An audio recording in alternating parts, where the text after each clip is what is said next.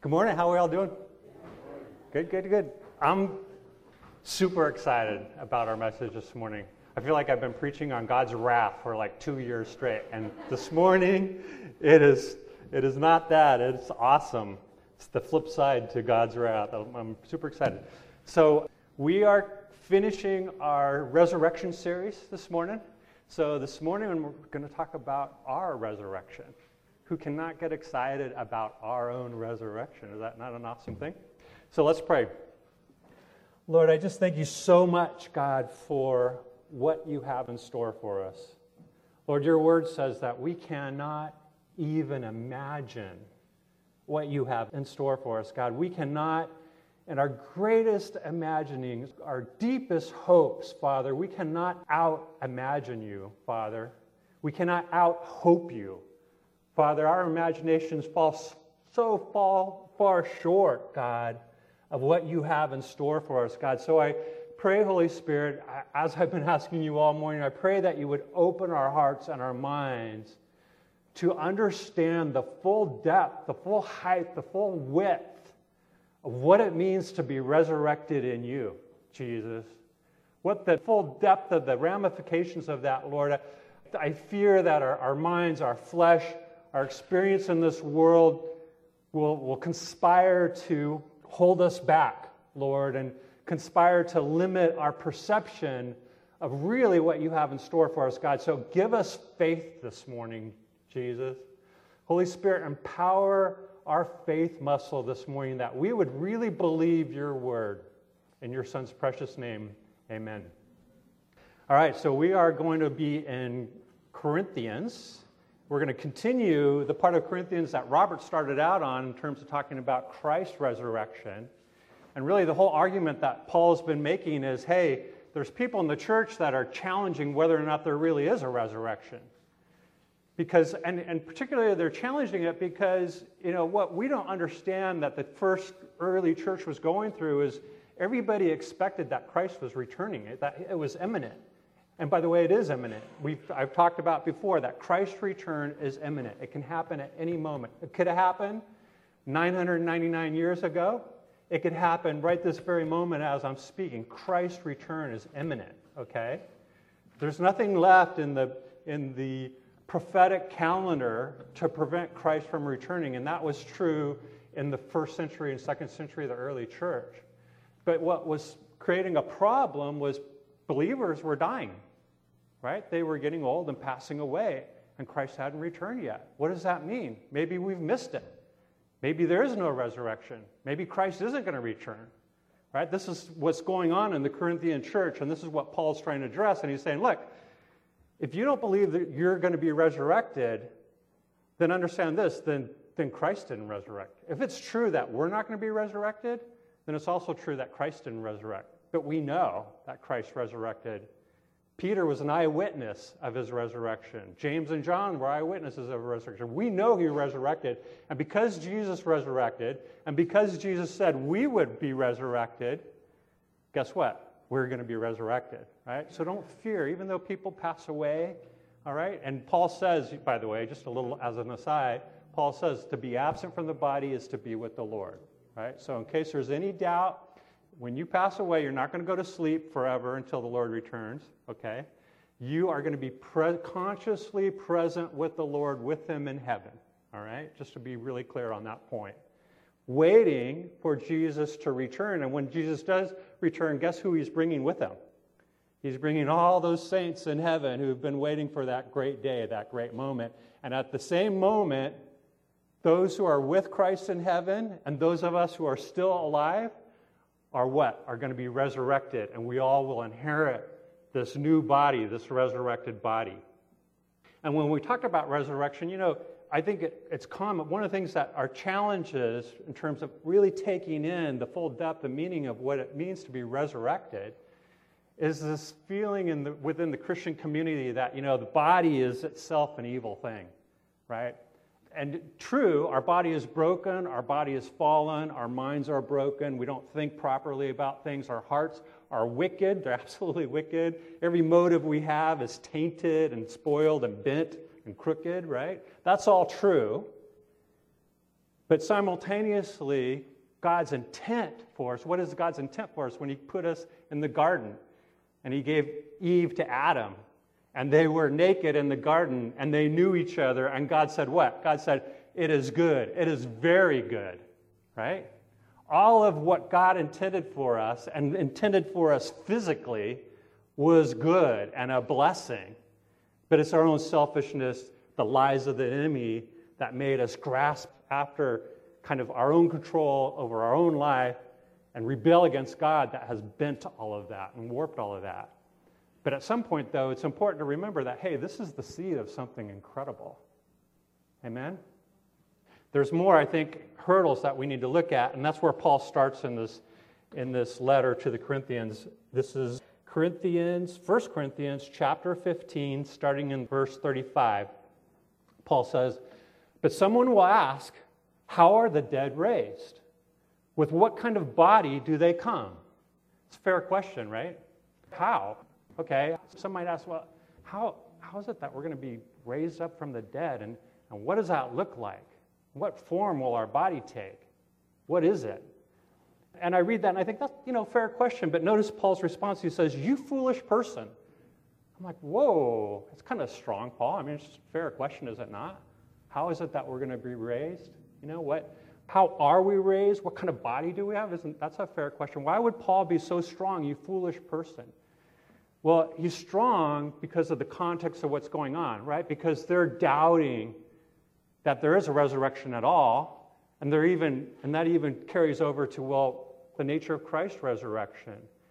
And I think this really addresses what is our hurdle this morning. I think the challenge that each of us face, even as we go through this and talk about this, is this life has taught us to be skeptical, right?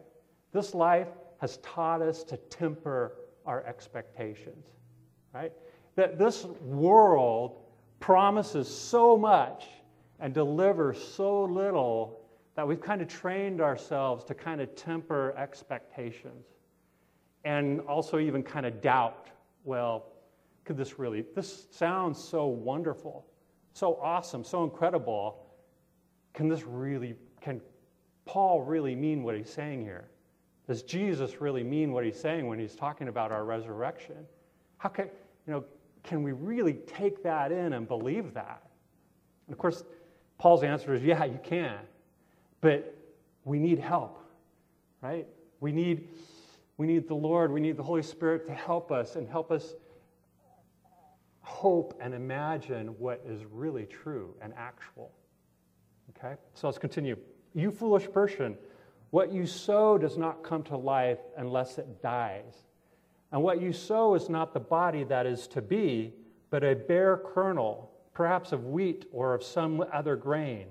But God gives it a body as He has chosen, and to each kind of seed its own body. For not all flesh is the same, but there is one kind for humans, another for animals, another for birds, and another for fish. There are heavenly bodies and earthly bodies, but the glory of the heavenly is of one kind, and the glory of the earthly is of another. There is one glory of the sun, and another glory of the moon, and another glory of the stars, for star differs from star in glory. Okay, what is Paul saying here? What Paul's saying here is look, don't just look at the kernel. Don't just look at who we are right now. You need to have a little imagination and understand that this is just the beginning. This is just the seed of what's about to become. Yes, there is continuity, there's a relationship between who you are and what you are right now and what you will become in the resurrection. You will still be the same person. You will still recognize me as John Banman. But what I am right now is so different from what I will become in the resurrection. Who you are right now is so different from what you will become in the resurrection. You will still be you, and you will still remember all of us, and you will still have a relationship with us, and we'll still have all that. But it's just the kernel. It's, some, it's on a different level of glory than what the resurrection level would be. They're different. The key point here is it's different, okay? And because it's different, and because we have anybody seen a resurrected person walking down the street lately? Right? We none of us have that experience. So our challenge is how do we conceptualize that? How do we take that in? How do we really believe that? We don't really, we haven't experienced that firsthand. And Paul is challenging us. He challenged the Corinthians, and I think the challenge that the Holy Spirit has us for this morning is look, you need to open up your imagination a little bit. You need to open up your heart to hoping in something that's not going to disappoint you. There's no expectation of the resurrection you can have that is going to result in any kind of disappointment. You can't overshoot it. You can't overhope on God in regards to resurrection. Okay? It is a whole nother level that we don't even, we can't even quite fully imagine. All right? So that's your challenge this morning. You ready? You ready to imagine what this potentially could be? I love that song. I can only imagine. In this case, it's not that we can only imagine, it's that we must imagine. We must get this, people. This is critical. We must understand what is in store for us in order to, for us to live effective lives as believers, okay? Not to mention the fact that it's just an awesome thing to dwell on. If you're going to think about anything, you know, Paul says, look, occupy your mind with what's good and pure and holy and glorious and awesome. This is a great place to occupy your mind, okay? So, what does Paul say about this, this resurrected body, this whole nother level of glory? I, I, you know, the title of the sermon is Heavenly Super, or actually Superheroes. That's the title, Superheroes. And I was thinking about that. I'm like, ah, John, isn't superheroes kind of overstating it? Isn't that a little bit too over the top and fantastical? Think about our resurrected bodies as superhero bodies. And I started thinking about that, and I, and I thought, you know what? That's actually an understatement. You think about a superhero, every superhero has all these incredible powers, right? But every single one of them have some flaw, right? They have some character defect or some weakness. You know, Superman has his kryptonite. Batman has his dark, you know, pathology of, you know, a trauma from his childhood. They all have some, some flaw. In our resurrected state, we are more than superheroes and we are flawless. We have no weakness. There's no kryptonite. There's nothing that can diminish us in any way, right? So let's see what Paul says. Verse 42. I love it. I'm just going to explode. I mean, this is good news, guys. I'm just saying, this is good news. Verse 42. Amen. So it is with the resurrection of the dead.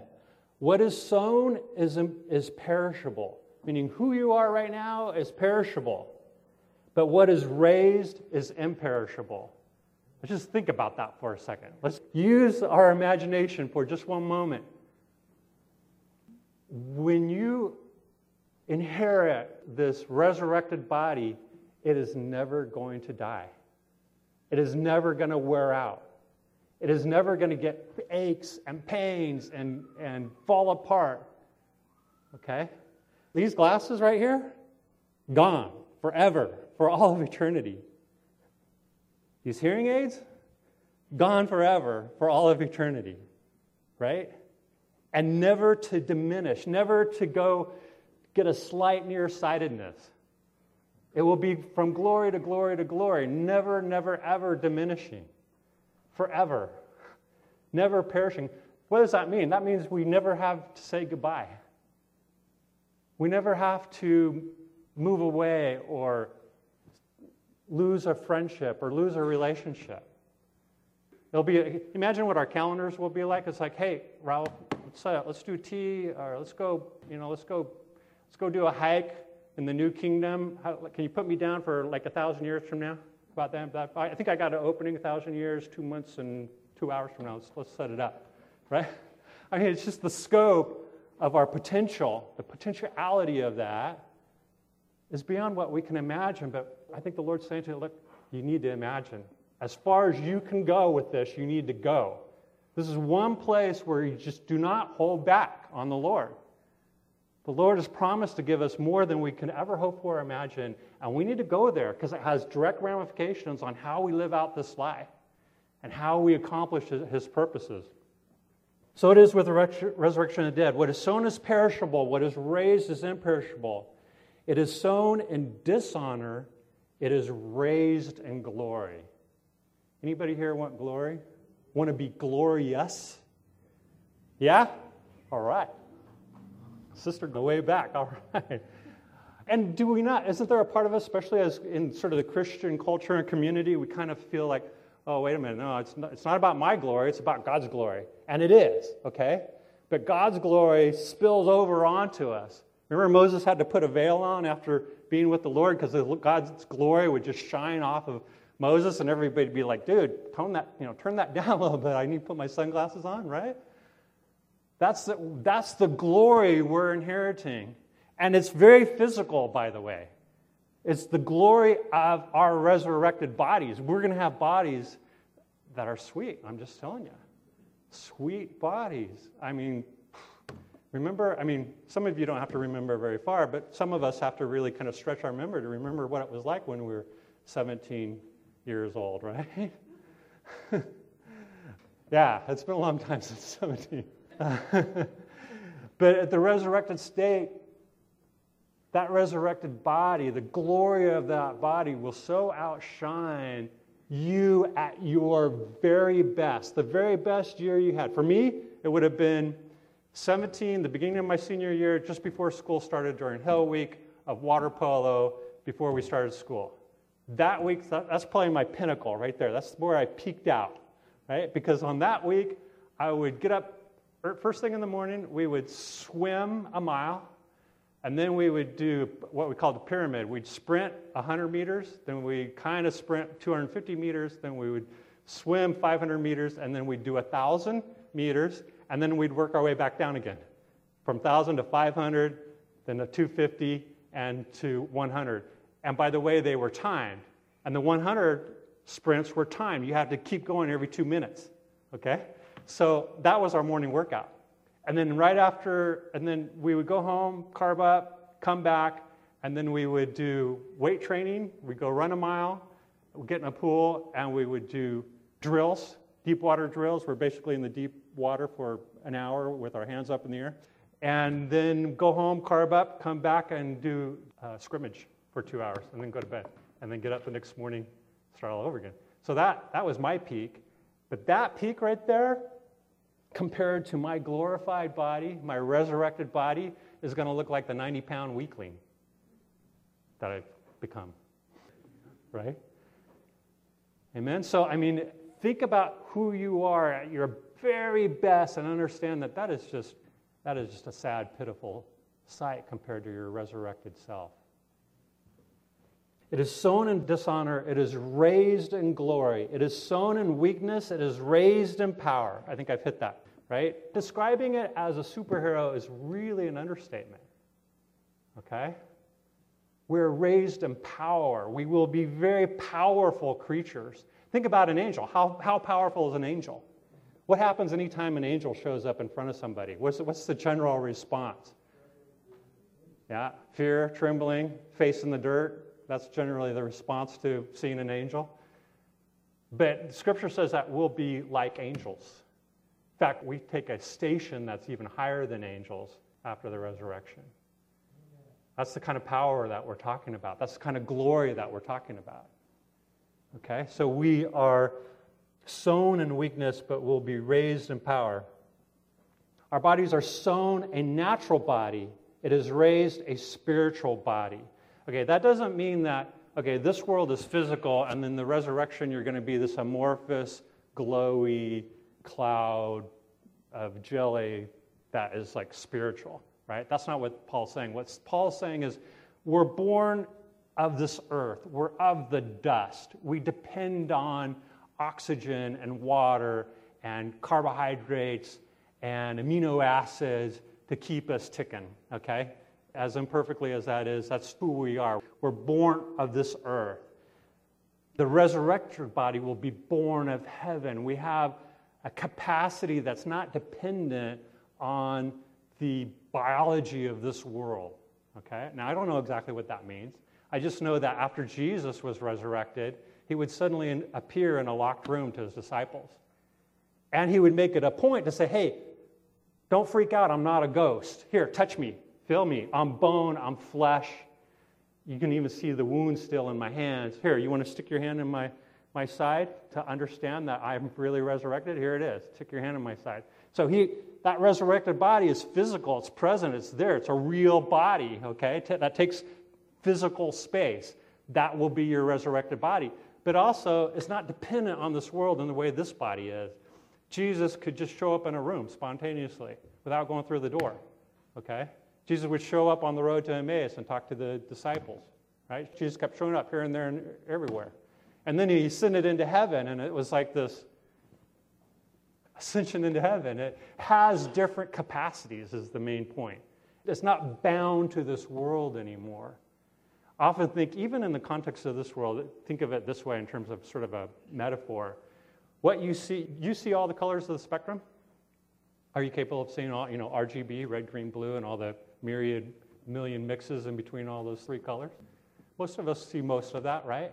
Well, that's just this tiny little piece of the electromagnetic spectrum, right? So you have X rays on one end and you have microwaves on the other end. And in that spectrum, you have this tiny little window that we actually can see with our eyes. What capacities will we have in our resurrected body? Right now, our capacities are designed for this earth and living this life on this earth. The capacities that we have in our resurrected body will be designed for living in the new earth, the new heavens, in the very presence of God. What happens when the presence of God shows up? Primarily, there's a lot of bright lights involved. Okay? It blinded Paul on his way to persecute the church. Paul was blinded by it, right? But our resurrected heavenly bodies will have the capacity to be in the presence of God and not be destroyed, okay? Not be wiped out by that. In fact, we'll be able to sing hallelujah and praise his name because we'll have the capacity to stand in his presence. Right? So that's huge shift. It's not the same thing. The resurrected body is us, but it's not the same thing. It's a whole nother level of who we will be. Paul goes on and say, Thus it is written, the first man, Adam, became a living being. The last Adam, meaning Christ, became a life giving spirit. So he's making that same parallel comparison.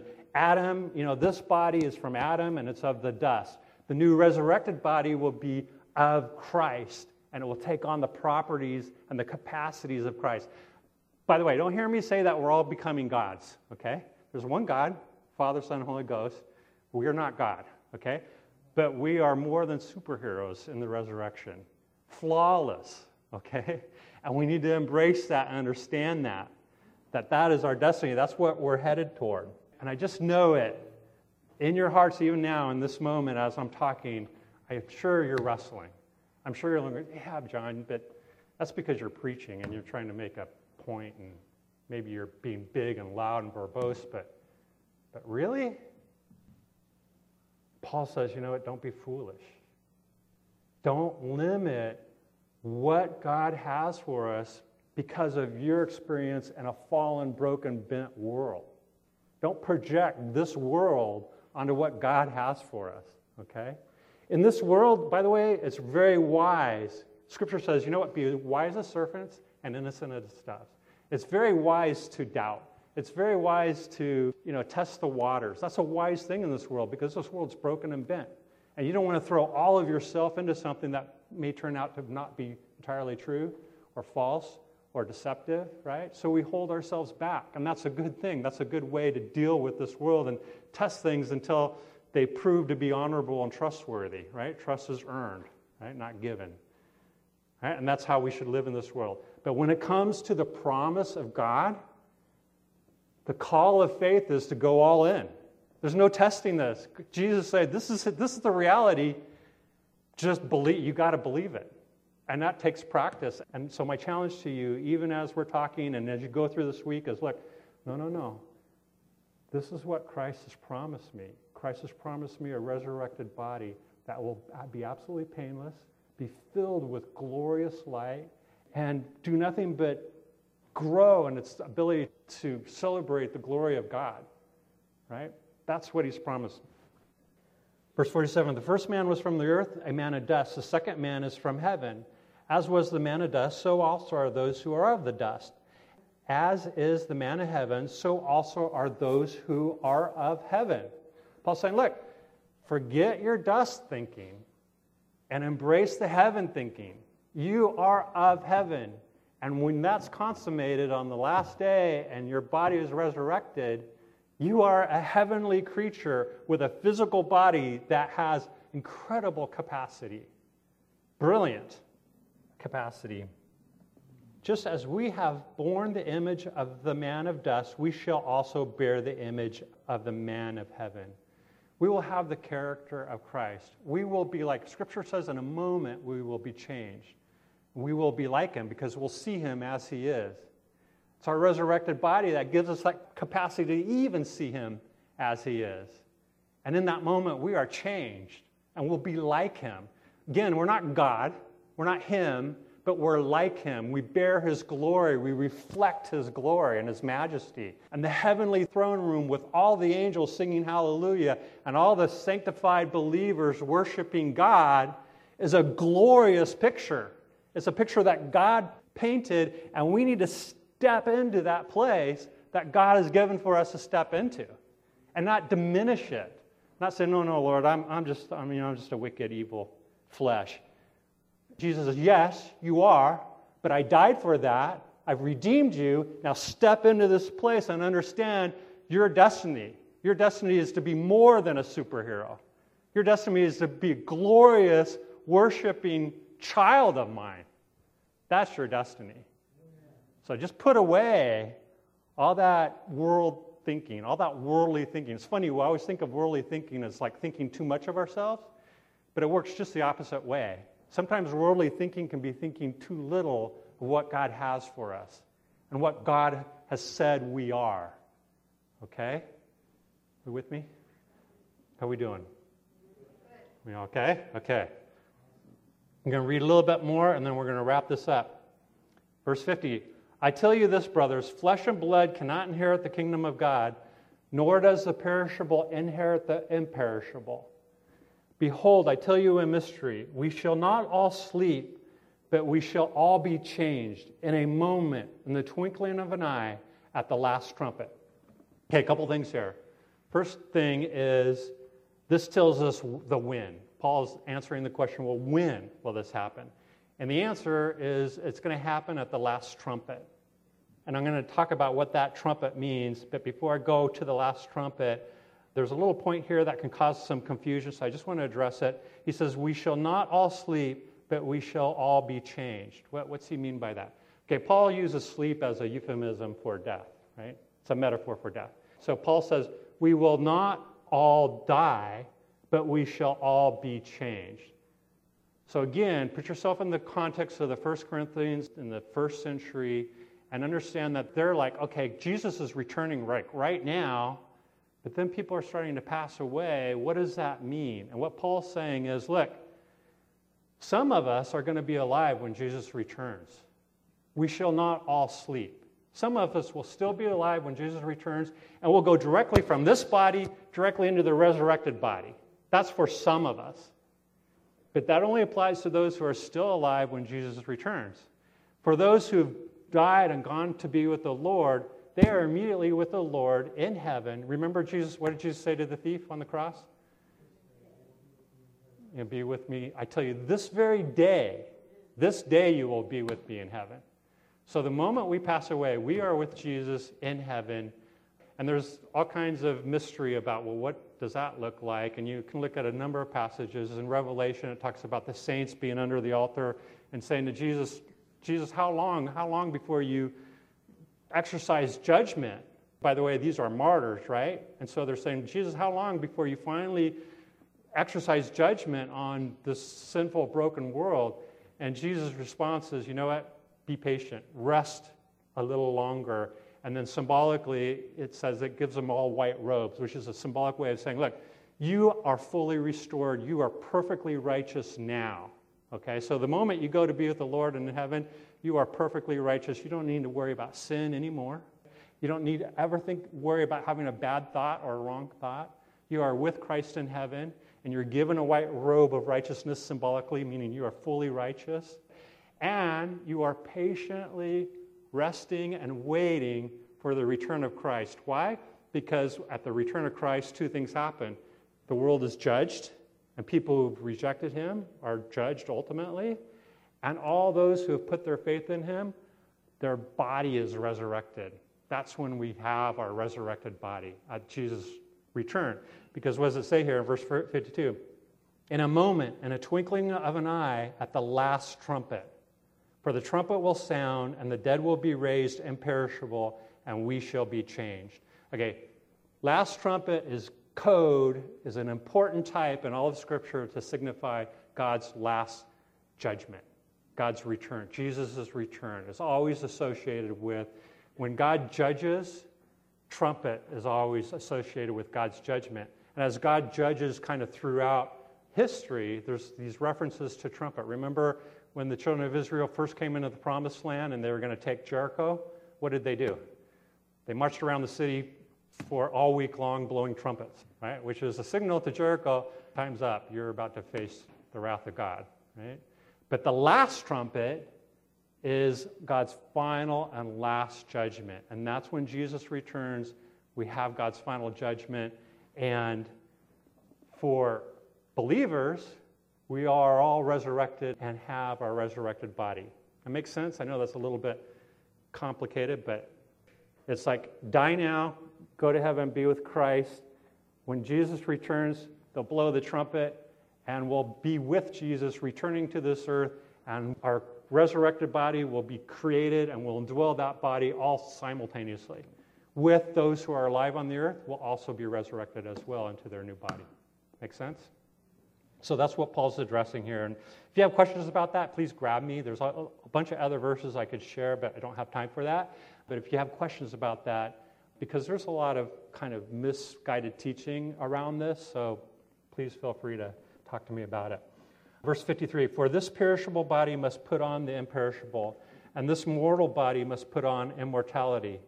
When the perishable puts on the imperishable, and the mortal puts on immortality, then shall come to pass the saying that is written Death is swallowed up in victory. O death, where's your victory? O death, where's your sting?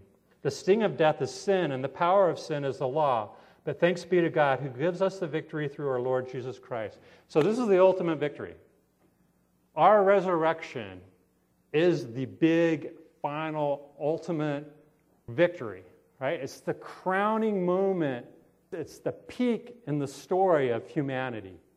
It's the climax of God's story in creating us. It climaxes on our resurrection. Isn't that interesting, by the way? I mean, Easter is all about the resurrection of Christ, as well it should be. And Christ's resurrection is preeminent, as well it should be. But the pinnacle of the whole story of Christ's redemption of us is at, at his return, and it involves our own resurrection. That's a big deal, right? That's important.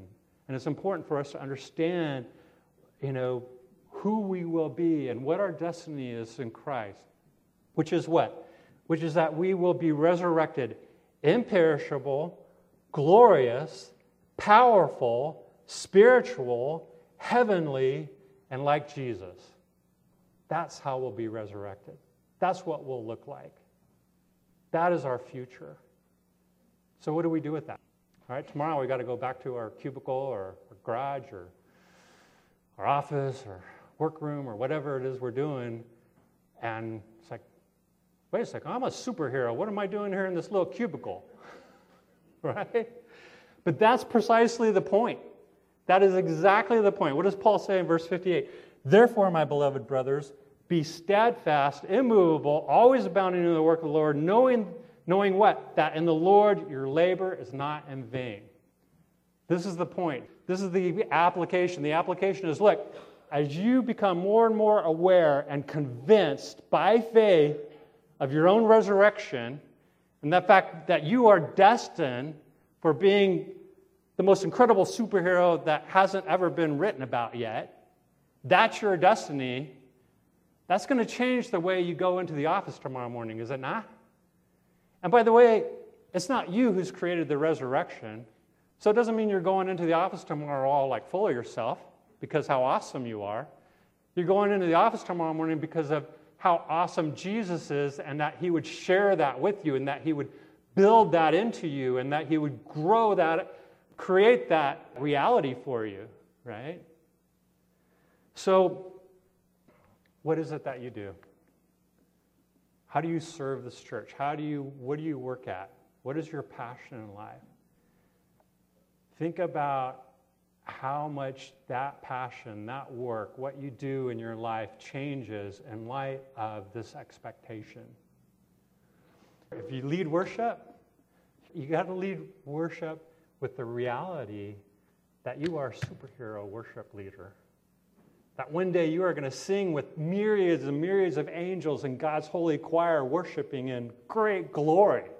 And you yourself will be a glorious agent of that, right? If you teach, one, the reality is, is you are going to be able to perceive all things, have all knowledge, be able to instruct and understand someone who's, who doesn't get it, right? What is it that you do? What's your life about? How does it change when you think about what you are destined to become? Not what you hope to become, not what you may become at some point, but what you will be. As sure as I'm standing here right now, you will be this person if you have put your hope and faith in Christ. How does that change whether or not you're putting signs out in front of the church? How does that change whether or not you're serving your wife or serving your husband to empower them? How does that change the way you're studying and your schoolwork? You will be that person. That's the destiny we have in Christ. Let's pray. Lord Jesus, I just thank you for what you've called us to, God. Lord, I confess to you, Father, that this world can so muddy the waters, Lord. This world trains us to diminish our hope, God, to temper our expectations, Father.